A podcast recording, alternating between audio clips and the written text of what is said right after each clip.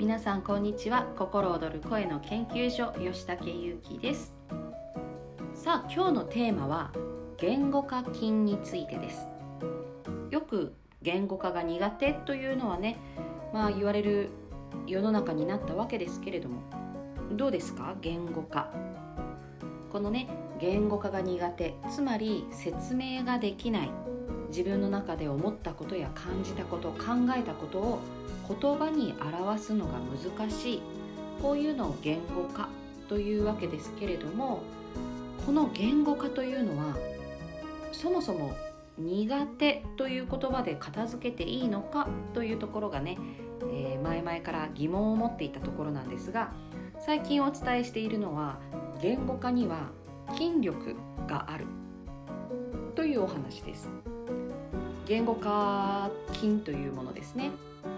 でこの言語化筋というものにも種類があって例えば喋りの言語化筋と文字の言語化筋これね筋力が違います。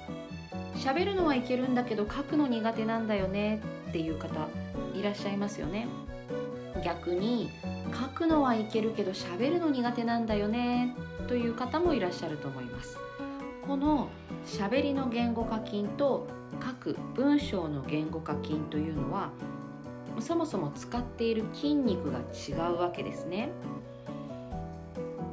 この喋りの言語化筋こっちの方をよく使っている人は、まあ、普段からねよくその筋肉を筋力を使っているので喋り慣れている。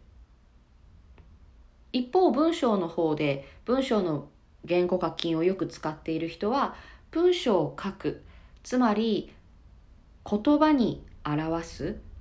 ことはいけるんだけれども口をついてスルスルと説明することができない。というものですね。でここにはまたそれぞれにタイプがあるわけなんですが例えば喋りの言語化筋はよく普段からね使っていると。なので喋るのはいけるんだよねって思ってる方。喋るのはいけるけど文章を書くのは苦手なんだよね。この喋るのはいけるんだけど文章を書くのは苦手なんだよねと思っている方はもしかしたらじっくりと自分が考えていることや感じていることを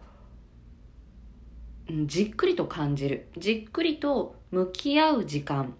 というのが少ない方はいらっしゃるかもしれませんどういうことかというとその場で思いつきでどんどんどんどん喋るということはできるけれども、うん、それをじっくり考えて本当にこの言葉でいいのか自分は何が伝えたいのかこういうところに振り返った時になかなかね言葉が出てこないと。でそうやって自分の中に深く落とし込んで厳密な形で照らし合わせてすること自体が筋力がいるのでエネルギーがいるのでねこれがね、ちょっと苦手っていう方はいらっしゃるかと思います。あとは、目の前に人がいるとね、どんどんどんどん引き出されていく。こういうタイプの方もいらっしゃるでしょ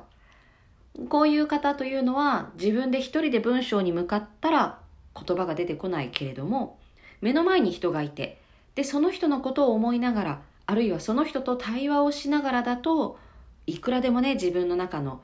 言葉が引き出される。こういうふうにそれぞれタイプがあるわけですね。一方、文章にするのはいけるけど、喋るのは苦手。こういう方もいらっしゃいます。この文章にするのはいける。こういう方に多いのはですね、喋るというのは、ある意味、取り返しのつかないこと。どういうことかというと、文章というのは自分で練って練って練ってで、自分の中で自分の考えや感情と照らし合わせて、で、その照らし合わせて納得がいったものを編集して文章として出しますね。なので、ある程度自分の中で冷静に、そして論理的に自分の中の言葉を言語化したものをチェックできるわけですね。きっちりとチェックができる。文章というのは。ですが、喋りというのはチェックがね、なかなか難しいですね。特にあの、話す内容が決まっているスピーチだったら別ですけれども、普段の会話とか、例えばセミナー講座、自分が伝える、自分が話す立場の場合、それもライブですね、収録ではなく、ライブの場合は、自分の口から何が出てくるのか、そこがね、怖いとか、本意ではないことをポロッと言ってしまっても、それが自分の本意になってしまう。本意として相手に渡ってしまう。これがね、怖いというふうに思われる方もいらっしゃいます。なのでね、えー、喋りよりも文章の方が安心だし安全だし、自分の中で納得したものが出せる。こういう方というのは、その喋り、口から言葉を出すという時の筋力が自分の深いところとつながってその口先だけではなくですね自分の深いところとつながってその自分の深いところから言葉が出る喋りが出るというここのルートがあまり使われてないわけですね。口先だけでペラペラ喋るっていうのと本当に物事を考えたり感じたりじっくり考えていること自分の中で育てていることを口からね出して伝えるというのは全く違います。この自分の内側にあるもの自分の培っているもの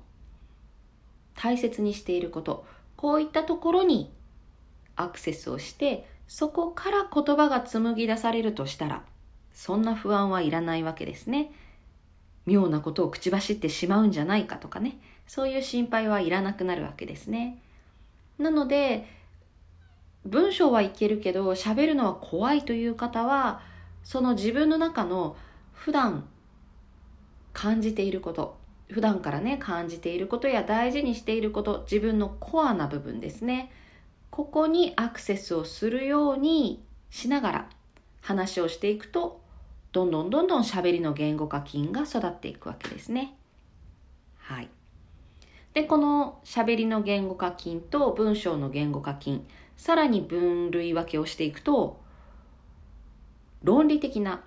つまり分かりやすく端的に体系立ててとかね、そういうふうに相手に伝えるための言語化と感性的な言語化。感情や感覚やその人の世界観、感性にフィットした言葉、フィットした話をする。この論理的な言語化と感性的な言語化。またこれがね、それぞれ2つあるわけですね。はい。今日はね、そのあたりは深掘りをせずに、このあたりで終わろうかなと思いますけれども、じゃあこの筋力っていうのは生まれつき持ってるものではないのかというところここをね、最後お話しして終わりにしようと思います。この言語化筋、生まれつき苦手ではないのかというところですね。もう本当に天性の話し家さんとかね、やっぱり話すのが得意、文章が得意な方っていうのはいらっしゃいます。そして、どうしても苦手なんだよねっていう方もいらっしゃいます。じゃあこれって生まれつきで変えられないのかというと、そういうわけではありません。人の個人差はあります。で、この個人差というものは、例えば、腹筋が苦手っていうのと同じような感じですね。腹筋が苦手、私腹筋が苦手なんだよね、というふうに言うと、腹筋ってやればつきますよね。やればつくんだけど、一切腹筋をせずに、私腹筋苦手って言ってるようなもの。こんな感じですね、言語化筋というのは。ただ、もう生まれ持ってスポーツに恵まれた体というのもありますね。逆にスポーツには向かない体というのもあります。なので、もうひょいひょいひょいっとね、腹筋を何百回もやれる人と、数回するのがもう最初は精一杯なんていうね、その体格や生まれ持った体のものっていうのはありますね。だけど、じゃあ生まれ持ってちょっとね、細身の体型だったとしても、腹筋はしていけばつきますね。腹筋はしていけばつく。最初はいろいろ抵抗があるかもしれないし、続かないかもしれないけど、コツコツやっていれば身についていきます。それと同じで、喋るのがね、どうしてもちっちゃい頃から苦手だった。こういう方も、腹筋をね、最初は1回から、そして2回、3回と増やしていけば、少しずつ筋力や体力がつくように、言語化筋というのも育っていくというところですね。はい。なので、一概にね、言語化筋、あ言語化が苦手というふうに、自分はもう言語化が苦手で下手なんだというふうに思わずに、育てるというところにフォーカスを当ててみてはいかがでしょうか。というわけで今日は言語化金についてのお話でした。ありがとうございます。吉武祐樹でした。